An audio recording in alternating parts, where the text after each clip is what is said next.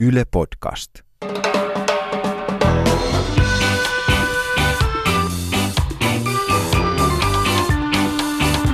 I think the people in this country have had enough of experts. Kuuntelen huomattavasti mieluummin ulkoasiainministeriön diplomaattia kuin jotain päivystävää dosenttia. Löytyy kaiken maailman dosenttia, jotka kertovat, että tätä ja tätä ei saa tehdä. Kuuntelet Päivystävät dosentit podcastia. Minä olen Antto Vihma. Ja minä olen Miika Tervonen. Seuraavien viikkojen aikana vastaamme teitä, eli kuulijoita askarruttaviin kysymyksiin, elämän pienistä ja isoista asioista. Te kysytte, me vastaamme.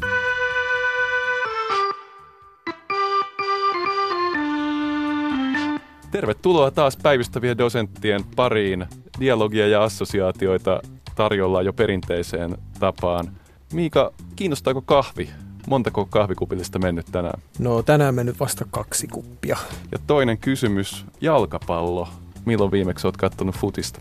No mä katsoin viime viikolla katoin ja mietin just sitä, että voiko Cristiano Ronaldoa pitää jalkapallolle samana asiana kuin Michael Jackson ja pop-musiikille. Näistä ja muista asioista päivystetään.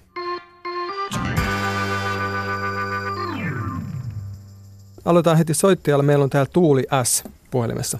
Moikka. Mulla on sellainen kysymys, että mitä tapahtuu, kun kahvi loppuu? Aika iso kysymys. Niin, tästä tulee mittakaava tarkennusta. Ehkä vähän kaivattaisiin, että onko kyse sun nykyisestä kahvitilanteesta vai ajatteletko niin kuin maailman mittakaavaa? Tästähän on paljon uutisissa ollut huolta. Niin, ehkä sitä voi tarkastella molemmista näkökulmista. Oletko itse suuri kahvijuoja? Joo, olin ennen, mutta nykyään juon vain yhden kupin päivässä aamulla, mutta se on tosi tärkeä kuppi. Joo, luulen, että meistä monet voi eläytyä tuohon. Mitä teidän taloudessa tapahtuu, kun kahvi loppuu? Sitä tapahtuu aika harvoin, koska se on tosiaan niin tärkeä asia meille, mutta ne kerrat, kun mä muistan, että se on tapahtunut, niin kyllä sit menee palikat aika sekaisin. Joo. Mä luulen, että tämä palikat no, sekaisin varmaan. Tässä on niin kuin... jo analogiaa. Mä koitan totta kai viedä tämän kysymyksen kotikentälle, mikä mulla liippaa tuohon ilmastonmuutokseen ja sen vaikutuksiin, joista yksi semmoinen tunnettu tyypillinen populaari esimerkki on se, että kahvi saattaa loppua maailmasta ja tästä, tästä on usein otsikossa.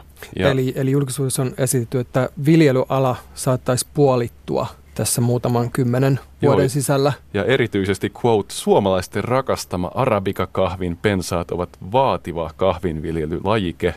Etenkin herkkä arabika-lajike ei kestä kuumuutta ja viihtyy parhaiten vuorilla 1500-2000 metrin korkeudessa, jossa on sopivasti sadetta ja ihanteellinen lämpötila. Eli tämä vielä linkittyy suomalaisten rakastamaan arabikakahviin. Hmm. Joo, tämä on hyvin tämmöinen tyypillinen tapa niin kuin tuoda ilmastonmuutos lähelle tavallista suomalaista. Hmm. Multa usein kysytään just YK-neuvotteluiden yhteydessä, että miten tämä Kankunin tai Kööpenhaminan kokouksen tulos näkyy tavallisen suomalaisen arjessa ja tällöin toimittaja toivoo just, just jotain tämän tyyppistä konkreettisuutta. Niin mä ymmärrän hyvin, että tämä on semmoinen tarina, mikä tämä tulee aina sillä puolen vuoden välein ja en yhtään halua olla myöskään tuomitseva, että tämmöistä kyllä tarvitaan tässä ilmastonmuutoksen kommunikoimisessa. Joo, kyllähän, mutta jos, jos siirrytään tähän kysymykseen, että mitä tapahtuu tämmöisessä hypoteettisessa tapauksessa, että kahvi oikeasti loppuu, että kyllähän se niin kuin ensimmäinen ajatus on se, että yhteiskunnan pyörät kirskuen pysähtyy ja ainakin tällaiset tapaluterilaiset yhteiskunnat, missä tämä jatkuva, Niin. jatkuva vaaleapahtoisen kahvin kittaaminen ikään kuin moottorin ylläpitävänä toimintana, että et kun se loppuu, niin tota, yhteiskunta pysähtyy. Et Näet sä uuden niinku- otsikon, jossa lukee, että kaikki meni, Mä- kahvi mä loppui. Joo, ehdottomasti. Mutta sitten tietenkin niin kuin voi ajatella myös sitä, että tämähän ei ole ensimmäinen kerta suinkaan, kun tämmöistä puhutaan, että, että jos ajatellaan näitä globaaleja ketjuja, joiden seurauksena me ylipäänsä saadaan semmoista trooppista tuotetta kuin kahvia meitä, meidän pöytään. Et se on viimeisten 200-300 vuoden aikana kehittynyt aivan huikea pitkälle viety tämmöinen ketju, jonka seurauksena tämä ihme tapahtuu joka päivä. Mutta tietenkin tässä ketjussa on ollut myöskin katkoksia aiemminkin, että jos ajatellaan jotakin pula-aikaa tai, tai sota-aikaa, jolloin Suomessa on joutu paljon korvikkeita ja vastikkeita, että tämä ei ole, tämä ei ole niin täysin uusi juttu. Niin, että jos kahvista tulee enemmän luksustuote, niin sehän tarkoittaa sitä, että niukkuus on suhteellista, niin kuin talousteoria usein väittää. Tai tästä oli semmoinen iso debatti erityisesti 70-luvulla, että mitä tapahtuu, kun luonnonvaroja näyttää kuluttavan yhä kiihtyvällä tahdilla ja kestämättömään tapaan, niin lyötiin tämmöisiä vetoja, että mitä tapahtuu 20 vuoden päästä tai 30 mm. vuoden päästä, mm. että onko joku nikkeli sitten täysin loppu. Varmaankin huono mm. esimerkki, mutta kuitenkin nämä taloustieteilijät, jotka väitti, että, että niukkuus on luonteeltaan suhteellista, että hinnat tässä vähän niin kuin pelaa ja joustaa, oli sitten voitolla näihin niin sanottuihin maltusilaisiin nähden, jotka väitti, että kyllä nämä asiat itse asiassa loppuu suoraan. Mm. Mulla on kysymys Tuulille, että miltä Joo. susta kuulostaisi tällainen, siis Suomessa on juotu paljon erilaisia kahvin vastikkeita ja korvikkeita ja niissä on käytetty muun muassa voikukan juurta, viljaa, mm. tammenterhoja, herneitä, papuja, sikuria. Että miltä se mm. kuulostaisi, jos se, jos se aamukahvi koostuisikin sikurista tai voikukan juuresta? Niin, miksipäs ei, jos sillä on samanlainen piristävä vaikutus kuin mitä niin, kahvilla. Okay. Et mä oon yrittänyt kyllä jossain vaiheessa korvata vihreällä teellä mm. kahvia, mikä on sitten toinen kysymys, että mitä mm. tapahtuu, kun vihreä tee loppuu. Mm. Eli tässä on tämä, niin kuin, meillä on monta juttua, mitkä meidän pitää korvata, jos se kahvi loppuu. Ensimmäinen niistä on tietenkin kofeiini, ja se on tavallaan helpoin. Se on helppo. Me, me pystytään niin kuin, erilaisia piristäviä asioita, niitä on nytkin markkinoilla valtava määrät. Et se ei tavallaan ole se ongelma, että sitten tämä niin kuin, rituaali on toinen asia. Joo, me, tämä me, kulttuuri. Meillä kahvi, kahvi on jotakin, mikä rytmittää meidän sosiaalista elämää, joka on niin kuin suomalaisessa kulttuurissa ollut viimeisen 100-150 vuotta aika keskeinen tämmöinen sosiaalisen elämän kokoava voima. Että sitten siihen pitää kehittää jotain. Ja tämä on just se, missä nämä erilaiset korvikkeet on ollut myös hyvin keskeisiä. Että vaikka siellä kahvikupissa olisi jotakin ihmeellistä vihreätä möhjöä, missä on kenties herneitä ja suolaa seassa, mutta et kunhan se on se rituaali kuitenkin mahdollinen, että voidaan yhdessä juoda se kahvi. Totta kai jotkut kahvin maun suuret ystävät ja harrastajat niin saattaa nyt näprästä kännykästä mm. meidän podcastin poikki, mutta kyllä mäkin uskon, että kulttuurinen ulottuvuus on aika tavallaan joustava, että tässä pitäisi markkinoida homma uudestaan. Korvike ei kuulosta hyvältä. Voisiko siitä puhua? Niin kuin... Suomessahan on ollut tämmöinen, Paulikin ollut tämmöinen kahvike. Kahvike? Sodan aikana. Sekä ei kuulosta ei. ihan kauhean hyvältä. Ehkä voisiko sanoa replacement? Mm. Mutta tämä on niinku toinen juttu, että mehän eletään ylipäänsä keskellä hyvin monenlaisia tällaisia elintarvikkeita, jotka on olevinaan jotain muuta kuin mitä ne on. Et meillä on kasvissyönnin lisääntymisen myötä meillä on itse asiassa tosi paljon tämmöisiä niin kuin korvaavia tuotteita muutenkin meidän ympärillä. Että ehkä se ei ole enää niin radikaali ero. Että kyllä mä voisin kuvitella vielä, että tämä niin kuin aito kahvi, että siitä tulee enemmän tämmöinen eriarvoinen tuote ja siihen tulee liittyä myös salakuljetusta, mahdollisesti myös rikollisuutta. Siitä voi tulla vähän semmoinen Jännittävää. seksikkäämpi ja vähemmän tasa-arvoinen tuote. Mutta sitten muut, jotka ei sitä saa käsinsä, niin menee sitten baaria tilaa vegaanisen tammenterho replacement frappuccinon mm. ja on ihan tyytyväisiä. Miten se Antto toi sun englanninkielinen re- replacement-sana, että pystytkö miettimään jotain vähän niin kuin kotoperäisempää? En, ei, kun mä brändään tätä nyt juuri, että ei, ei siis, ei toi kahvike toimi, eikä korvike, en mä usko, ellei sitä tehdä tosi hienosti. Mä ajattelin, että replacement frappuccino voisi olla ihan mm. hyvä ajatus. Toisaalta nythän on suuri tämmöinen jos ajattelee vaikka nimiä, että tämmöinen niin vähän konservatiivinen aalto, että me halutaan semmoista 50-lukua, me halutaan niitä oivia ja varmoja ja, ja helmiä. Että voiko tässä tapahtua samalla tavalla, että me halutaan nimenomaan just se 50-luvun kahvike. Sä voit yrittää 50-luvun kahviketta. Mä lähden rakentamaan sitä Tammenterho Frappuccino. No, katsotaan, miten käy.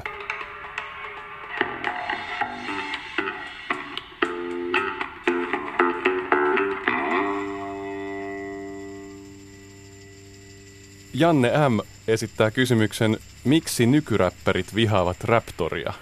Vihaako nykyräppärit Raptoria? Mä kääntäisin heti alkuun nyt tämän, takaisin tämän pallon. Harmi, että Janne ei ole nyt langoilla. Joo, varmasti nuorille nykyräppäreille Raptori on ihan täysin irrelevantti, välinpitämätön suhde Raptoriin varmaan jollain ihmisellä, joka on syntynyt vuonna 1995 tai 1997 ja nyt tekee jotain grime-vaikutteista nykyräppiä. Mutta onhan Raptorilla semmoinen iso kulttuurinen asema ja meidän sukupolvea koskettaa, kun ne oli vaan niin suosittuja, niillä oli semmoinen valtava ilmaherruus koko mm. Suomi-räpissä. Kaikilla oli se Moe-kasetti. Sullakin mm. oli varmasti. No mulla ei ollut sitä kasettia, mä kuulin kyllä sitä ihan riittävästi. Joo, mä mietin just tätä, että onko, onko tämä Jannen kysymys, onko tämä tämmöinen olkinukki, että onko meillä kuitenkin vähän semmoinen viha-rakkaussuhde enemmän, että vähän niin kuin johonkin omiin valokuviin teini-ikäisenä, että ne on noloja, mutta samaan aikaan siinä on jotain, mitä me tunnistetaan itsessämme. Joo, varmasti on aikamoinen tunteiden sekasorto kyllä. Mullakin on ihan hyviä ajatuksia Raptorista, että se on niitä harvoja artisteja, jotka löytyy karaokesta esimerkiksi erästä merihakalaisesta baarista. Ja mulla on ystäviä, jotka on vähän haasteellisia tuossa laulutaidossa, niin on tosi kiva, että he pääsevät myös lavalle ja usein valitsevat just näitä Raptori-biisejä.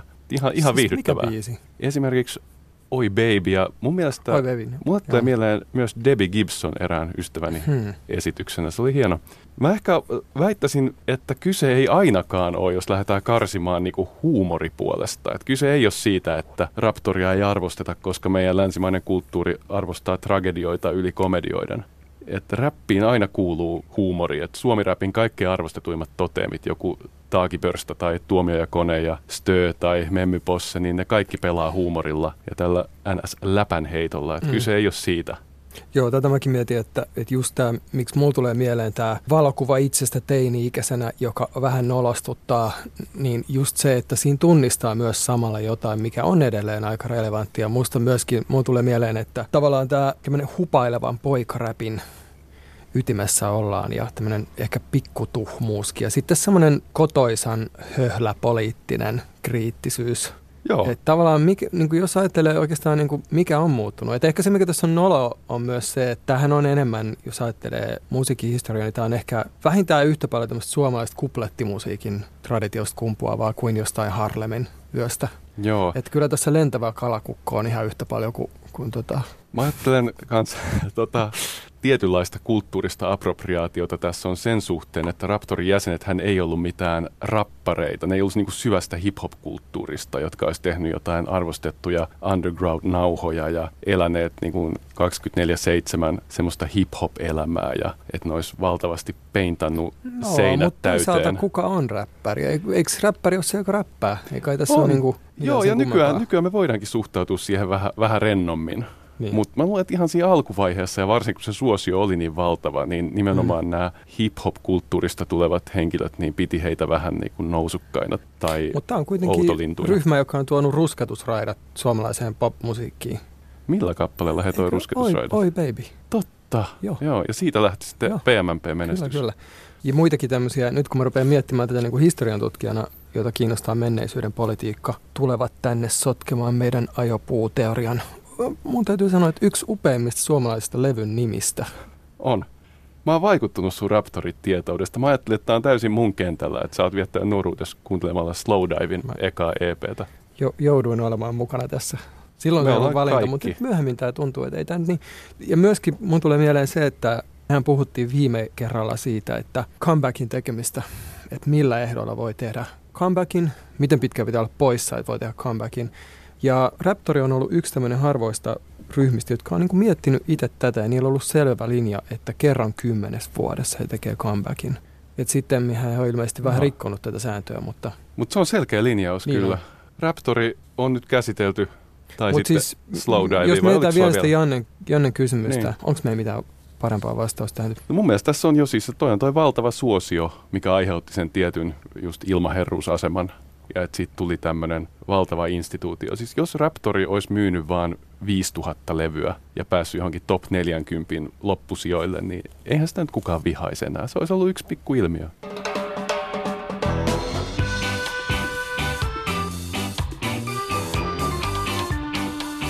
Kuuntelen huomattavasti mieluummin päivystävää dosenttia, että mitä enemmän tämän tyyppisiä katsauksia eri suuntiin tulee, niin sen parempi. Tervetuloa tämän tyyppiset raportit. Me ollaan saatu Juuso Jiltä tällainen erittäin kiinnostava kysymys, että jos jalkapallo on järjestelmä ja jalkapalloilijan pitää ajaa oman joukkueen etua, niin miksi filmaamista moralisoidaan? Esimerkiksi Luis Suarez. Mulle tulee varmaankin tuosta moralisoimisesta ja jalkapallosta, kun nämä pistetään yhteen, niin mulle tulee toi Albert Camusin vaikuttava hahmo heti mieleen. Ja Camusilla on tämä kuuluisa lausahdus, mitä aina käytetään, kun puhutaan jalkapallon yhteiskunnallisista tai eettisistä puolista, niin tulee esiin kirjan takakansi liepeissä aina, että kaiken, minkä hän on oppinut etiikasta tai moraalista tai filosofiasta, tämä menee vähän eri muodoissa, tämä Camus lausahdus, niin hän on oppinut jalkapallosta. Camus on tämmöinen siis loistava siteeraamisen kohde, koska hän on niin vakava ja tämmöinen, niin kuin, hän on nimenomaan hahmo ennen ironista aikaa. Hän on mustavalkokuvassa erittäin komea ja hyvin semmoinen moralistinen. Jos Camus olisi sanonut jotain samantyyppistä niin kuin keilailusta, niin varmasti kaikki hohtokeilaajat olisi tosi innoissaan ja käyttäisi sitä tarkoituksissaan. Camus, niin, Camusin hahmo niin kuin legitimoi mitä vaan. Tämmöinen niin kuin sivuhuomio Camusta, mutta se on tosi kiinnostava, mitä, mitä hän tällä ajaa takaa. Siis joku voisi sanoa, että hän kun tuli Algeriasta, niin hän halusi vähän tuoda sitä omaa autenttisuutta ja eroa näihin Pariisin eliittikoulujen kasvatteihin. Että hän on tämän katujen kundi, joka niinku pelaa fudista, kun taas nämä muut Pariisin älyköt saattaa olla kahvilassa vähän tämmöisiä Matti Klinge-tyyppejä, jotka halveksuu potkupallomatcheja ja semmoista. Ehkä tässä oli Kamyyn tämmöistä imagorakennusta mukana. Mutta jos otetaan tämä tosissaan, niin hän varmasti tarkoitti tätä eksistentiaalifilosofiaansa nähden – että hän mietti, että, mietti paljon kysymystä, että miten elää maailmassa, jossa Jumalaa ei ole ja jossa olemassaolon mielettömyys tavallaan tunnustetaan. Hänelle niin kuin sit jalkapallo symbolisoi sitä, että me itse asetetaan säännöt, keksitään peli, asetetaan säännöt, noudatetaan niitä ja pelataan yhdessä. Että tämä on Eli... vastaus olemassaolon mielettömyyteen. Eli jos nyt palataan Juuso Jin kysymykseen siitä, että minkä takia filmaamista moralisoidaan, niin mikä tämä Kamyyn anti tähän on? Kamyyn anti on se, että hän näkee pelin säännöt meidän kaikkien tekeminä. Että ne ei ole ainoastaan tuomari. Siis hän näkee tämän koko jalkapallopelin vähän niin kuin uskomattoman moraalisena vastineena tosiaan tälle elämän mielettömyydelle.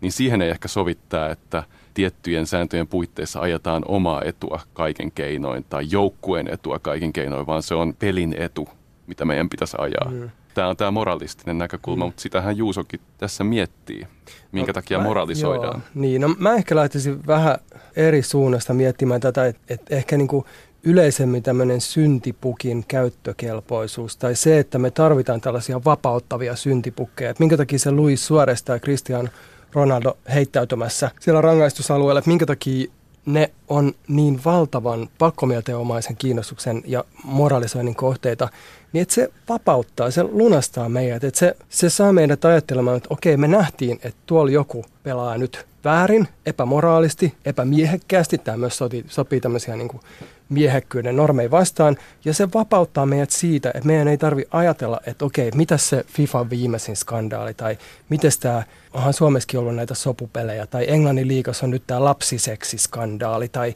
Italian liigan sopupelit, tai, tai se, että mikä tämä, jos vastakkain on joukkueet, jotka omistaa venäläiset oligarkit, jotka on varastanut nämä rahat, joiden pitäisi olla jossakin siperialaisessa infrastruktuurissa, mutta siinä ne onkin ilmestyneet johonkin miljonääreihin, jotka sitten heittäytyy siellä, siellä kentällä. Että se Luis Suarez heittäytymässä, niin se vapauttaa meidät tästä. Me voidaan kiinnittää koko meidän huomio tähän yhteen hahmoon. Eli me niin kuin voidaan helposti kokea asioita yhdessä. Se on yhdistävä, eikä erottava. Niin ja myös, ei pelkästään se, vaan se auttaa, se vapauttaa meidät kaikesta siitä muusta harmaasta vyöhykkeestä, joka ei välttämättä saa meitä tuntemaan meidän oloa hyväksi, kun me katsotaan jalkapalloa. Et meidän, meidän ei tarvitse miettiä muuta moraalia, koska me mm. voidaan ulkoistaa se. Tämä on klassinen, samalla tavalla kaikki yhteiskunnalliset syntipukit toimii. Meillä on hyvin monimutkainen yhteiskunta ja sitten joku jää kiinni jostakin ja me halutaan, me halutaan tällainen ristiinnaulitseminen. Mutta siinähän on isoja eroja, että miten jalkapalloa pelataan tosiaan, että, että filmaamistakin se voi olla semmoista, että, että joko sä vähän liiottelet sitä, kun sut kaadetaan, että sä teet siitä näyttävämmän, tai sitten sä voit yksinkertaisesti hypätä, siis ilman, että suhun kosketaan, mm. niin onhan tässäkin tämmöinen iso, iso ero. Et mä vielä tästä kamyylaisesta näkökulmasta, mä muuten tunsin nuorempana yhden tytön, joka Faija oli Albert Camusin kaveri.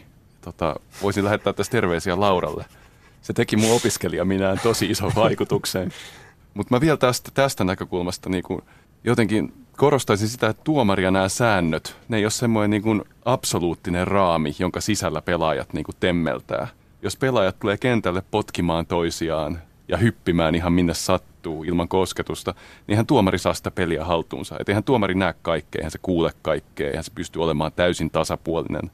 Siksikin pelaajat, siis itse pelaajat moralisoi muiden pelaajien rikkeitä ja tällä. Että se on vähän semmoinen yhteisempi juttu kuin vaan tuomarin niin kuin absoluuttisuus. Mutta sitten taas toisaalta nämä pelaajien näkökulma on niin erilainen, koska just tämä, mihin Juusokin tässä kysymyksessä viittaa, eli se, että näillä pelaajilla on insentiivi. Niillä on niin kuin valtava oikeastaan paine tehdä kaikki, mitä ikinä ne pystyy tekemään sen joukkueen eteen, niin, niin se on se, mistä niille maksetaan. Niille maksetaan usein miljoonia siitä. Et se, se tuottaa hirvittävät paineet ja myös tämmöisen kannustimen tehdä erilaisia koiruuksia, jos ne toimii. Kyllä, mutta ne reagoi tähän paineeseen eri tavalla. Että se on moraalinen kysymys. Mm. Mut et, toiset hyppii, toiset ei. Mm, mutta et just et se, että niin mä, mä näen tämän, mi, mihin Juuso ehkä viittaa tämmöinen tiettyyn kaksinaismoraaliin tässä. Mutta tota, tietenkin kyllä me voidaan varmaan miettiä sitä myös ihan oikeasti täysin niin kuin relatiiv- relativisoimatta tätä tai miettimättä, että, että mistä tämä johtuu. Niin kyllä me voidaan totta kai niin kuin ajatella, että onko tämä oikein tai onko tämä väärin. Ja tietenkin niin kuin sen pelin näkökulmasta, jossa on pallo ja jalkoja, se pallo pitää saada tolppien väliin ja kaikki muu on tavallaan väärin. Si- siinä ei niinku tavallaan ole paljon tilaa oikealle ja väärälle, se on totta. Mutta kun tässä kysymyksessäkin me palataan koko ajan tähän, tähän juusoon, että pysytään jotenkin asiassa. Mä huomaan, että mulla jo vähän tuossa pomppas liikaakin sinne kamyyn puolelle. Se on niin, tota, Joo, että, että minkä takia filmaamista moralisoidaan, että miksi tämä on moraalinen kysymys, niin siihen, siihen mä halusin tätä, tätä taustaa. Niin. Hei, kyllä mä haluan nyt vielä sanoa sen, että onhan tässä ilman muuta, jos vaikka jotain Cristiano Ronaldo ajattelee, joka on uskomattoman vihattu henkilö ja johon liittyy uskomattoman paljon aggressioita. Ja usein mä mietin, että minkä takia sitä vihataan niin paljon. Että se on semmoinen niin kuin, niin kuin ilmiselmällä tavalla semmoinen niin kuvan kaunis henkilö, joka on myös erittäin menestynyt. Ja sitten se on se, se on se, mikä legitimoi sen vihan ja, ja kateuden, se, että se aika usein, kyllähän se filmaa välillä. Ja sitten se, mikä siinä tuodaan, ainakin näissä kaikissa, missä mä oon, mä oon nähnyt tämmöisiä klippejä, missä sitten rinnastetaan johonkin vertavuottavaan naisjalkapalloilijaan, joka ei, ei valita kyllähän tässä niin kuin tullaan myös tähän mieheyden normeille, että, että jos ajattelee Die Hard-elokuvan Bruce Willistä, joka varmaan jokaisessa niissä jaksoissa on joku tämmöinen kohtaus, missä hän sanoo, että it's just a flesh wound. Tämä on niinku tämä John Wayne-mainen mies, joka ei valita pienistä. Tämä niinku, tää niin. rikkoo sitä mieheyden normia mie- Miestä ei satu, vaan mies haavoittuu Joo. pelkästään. Mutta kyllähän häntä myös rakastetaan. Onhan, onhan tämä menee molempiin suuntiin. Nämä voi aika, se niin kuin pörssivaihtelu voi olla aika suurta noissa, noissa niin kuin vihan ja rakkauden kursseissa. Että Luis Suarez oli niin kuin hirveän vihattu joku aika sitten. Nythän hän on taas tunnustetaan, että onhan se mieletön pelaaja, upeata katsoa ja niin poispäin. Mutta että ähm, oliko meillä mitään lopullista vastausta? Mä, mä sanoin edelleen, että, että mä oon puhunut tässä aiemminkin äh, ristiinnaulitsemisesta tällaisena meidän kulttuurin arkkityyppinä, jonka kautta me hahmotetaan asioita, niin tämä on tällainen yhdenlainen julkinen ristiinnaulitseminen, joka vapauttaa meidät siitä kaikesta muusta epämääräisyydestä, mitä moderniin jalkapalloteollisuuteen liittyy. Hyvä. Mä puolestani tuon osin, osin niin kuin täysin hyväksyen, niin korostan sitä, että ajatus siitä, että jalkapallo on järjestelmä, jossa jalkapalloilija ajaa oman joukkueen etua, tämä on syvästi niin kuin moralistinen kysymys. Sen takia siihen kohdistuu aina moralistinen keskustelu aina, aina Albert Camus liberaali ajatus jalkapallosta. Että se on niin kuin, että me tuotetaan osakkeenomistajille etua. On joo, joo, joo. se on totta. Toi olisi ollut hankalampi niin kuin argumentoida 50-luvulla, että ei, niin. että, että kyllähän tässä nyt tämä shareholder value on tärkeä asia, että joo, kaatukoon vaan.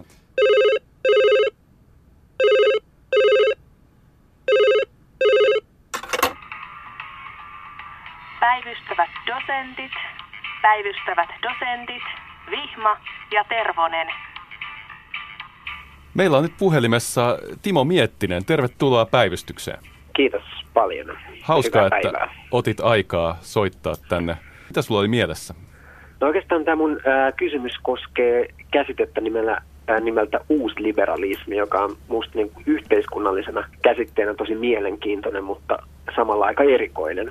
Et toisethan näkee uusliberalismin jonkinlaisena nykyajan tämmöisenä kaiken selittävänä ideologiana, joka on niin tuloerojen taustalla kuin hyvinvointivaltion alaseen taustalla, yliopisto uudistuksen taustalla sekä tämmöisen minäkeskeisen fitnesskulttuurin taustalla, lihavuuden taustalla, niin kuin suurin piirtein kaiken selittäjä, kun taas toiset näkee sen ihan, että tämä on tämmöistä niin pelkkää valeteoriaa tai jonkinlainen salaliitto. Voidaan ehkä sanoa, että varmaan uusliberalismille on käynyt se, mitä monelle yhteiskuntatieteelliselle käsitteelle on käynyt. Tämä laaja merkitys on menettänyt tämmöisen analyyttisen voimansa. Mutta että kuitenkin voidaan varmaan ajatella, että uusliberalismi on tämmöinen ajattelutapa, jonka ytimessä on kuitenkin jonkinlainen usko tällaiseen markkinamekanismin ylivertaisuuteen. Erityisesti siihen, että markkinat tuottaa paremman lopputuloksen kuin politiikka. Joo. Ja varmaan Matti Apunen ja, ja Libera on ehkä tämän, tämän ajattelutavan niin kuin keskeisiä edustajia. Ja mun oikeastaan varsinainen kysymys kuitenkin koskee ennen kaikkea sitä, että miksi kuitenkin nämä ihmiset, jotka selkeästi edustaa kaikkein puhtaimmassa muodossaan uusliberalistista ajattelutapaa, korostaa olevansa nimenomaan klassisia liberaaleja. Ahaa, joo. Okay. Tämmöinen käänne. Ja, ja tota, että miksi, miksi nämä muu, ihmiset, jotka muuten yleensä vannoo edistyksen, tieteen, teknologian nimeen, haluaa esiintyä jonkinlaisen niin 1700-lukulaisen ideologian nimissä. Uusliberalismikeskustelusta mulle tulee ainakin mieleen 90-luku jossain määrin, että silloin ainakin monelta taholta tuli tämä, että miten uusliberalismi on tämmöinen just, mitä kuvailit, semmoinen panoptikon, joka kontrolloi vähän kaikkea ja jota vastaan on jotenkin aika mahdotonta asettua.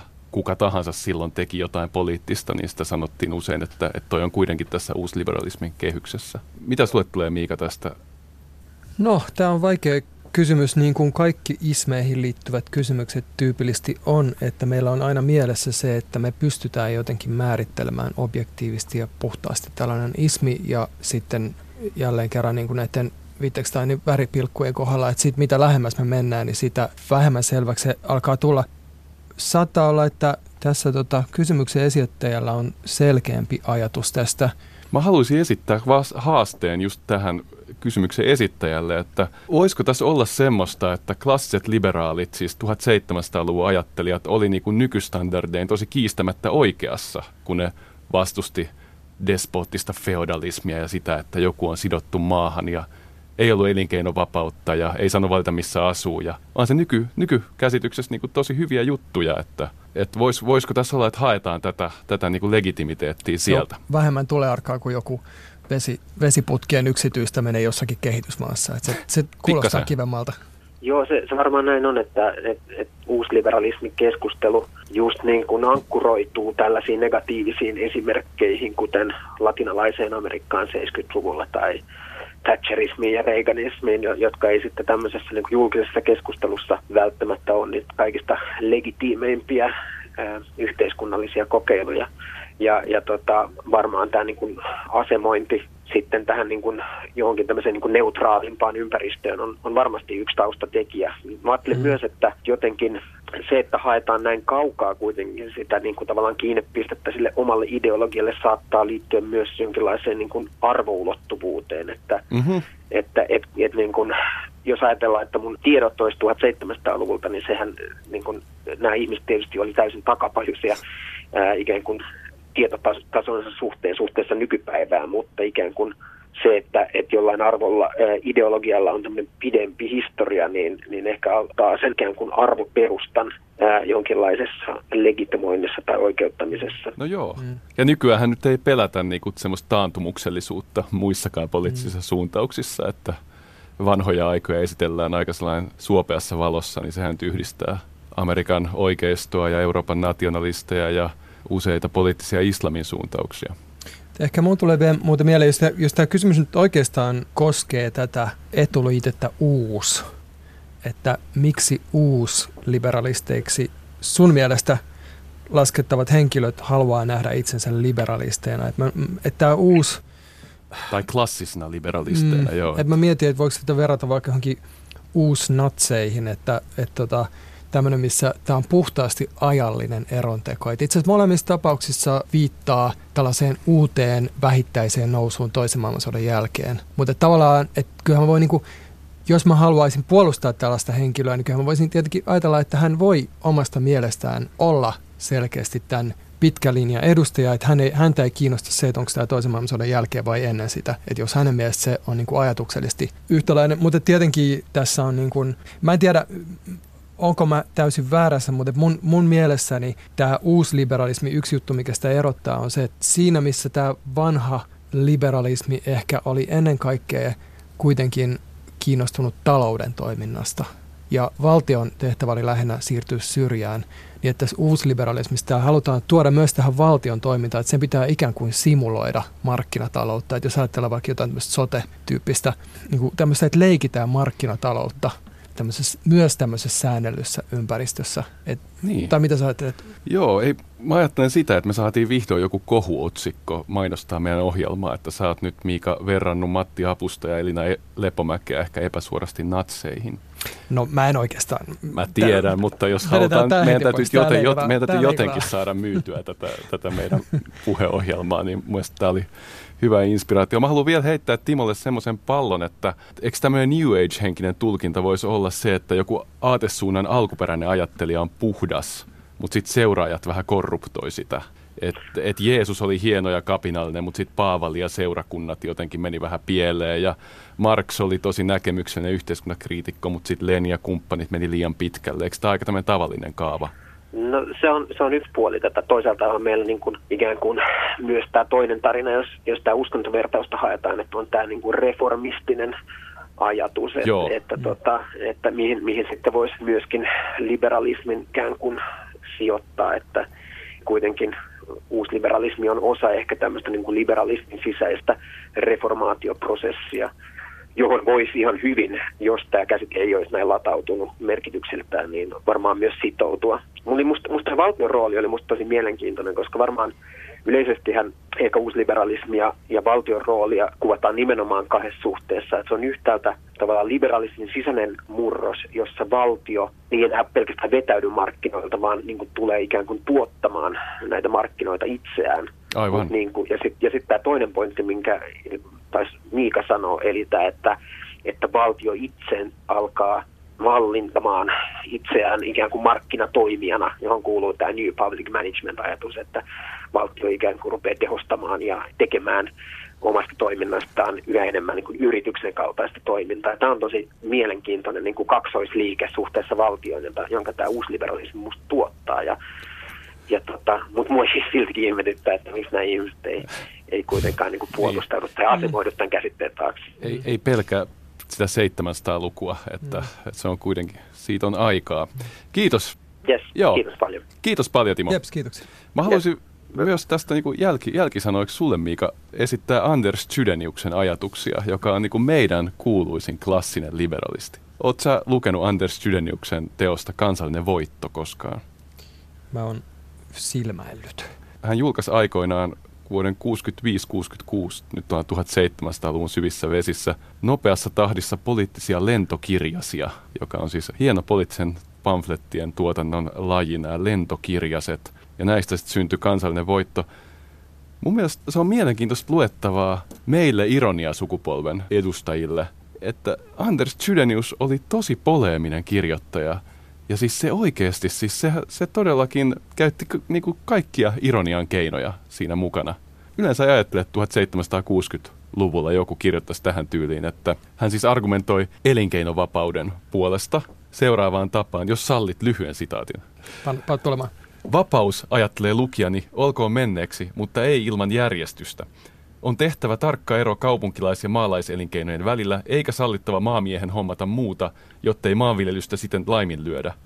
Varsin hyvin sanottu ja erittäinkin meidän aikamme mielen mukaan.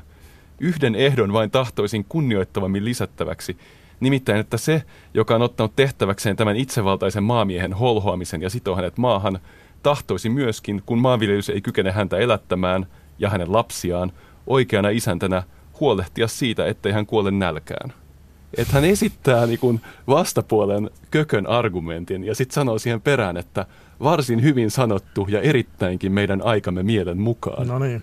Tota, jos sä ajattelisit, olisiko Anders Chydenius, olisiko hän tänä päivänä uusliberaali vai liberaali vai kenties keinesiläinen?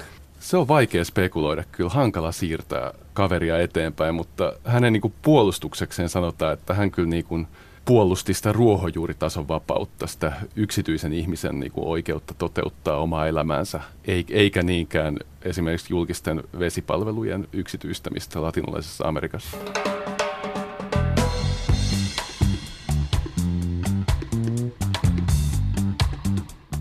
Me olemme päivystävät dosentit. Olet kuunnellut meidän viikoittain Yle Areenassa julkaistavaa podcastia. Minä olen historian tutkija Miika Tervonen. Minä olen Antto Vihma, kansainvälisen politiikan tutkija. Seuraa meitä Facebookissa sivulla Päivystävät dosentit. Siellä voit esittää meille myös kysymyksiä. Käsittelemme niistä mielenkiintoisimpia tulevissa jaksoissa. Te kysytte, me vastaamme. Tämän podcastin on tuottanut Olli Seuri. Äänisuunnittelusta vastaavat Mikko Lohenoja ja Suvi Tuuli Kataja.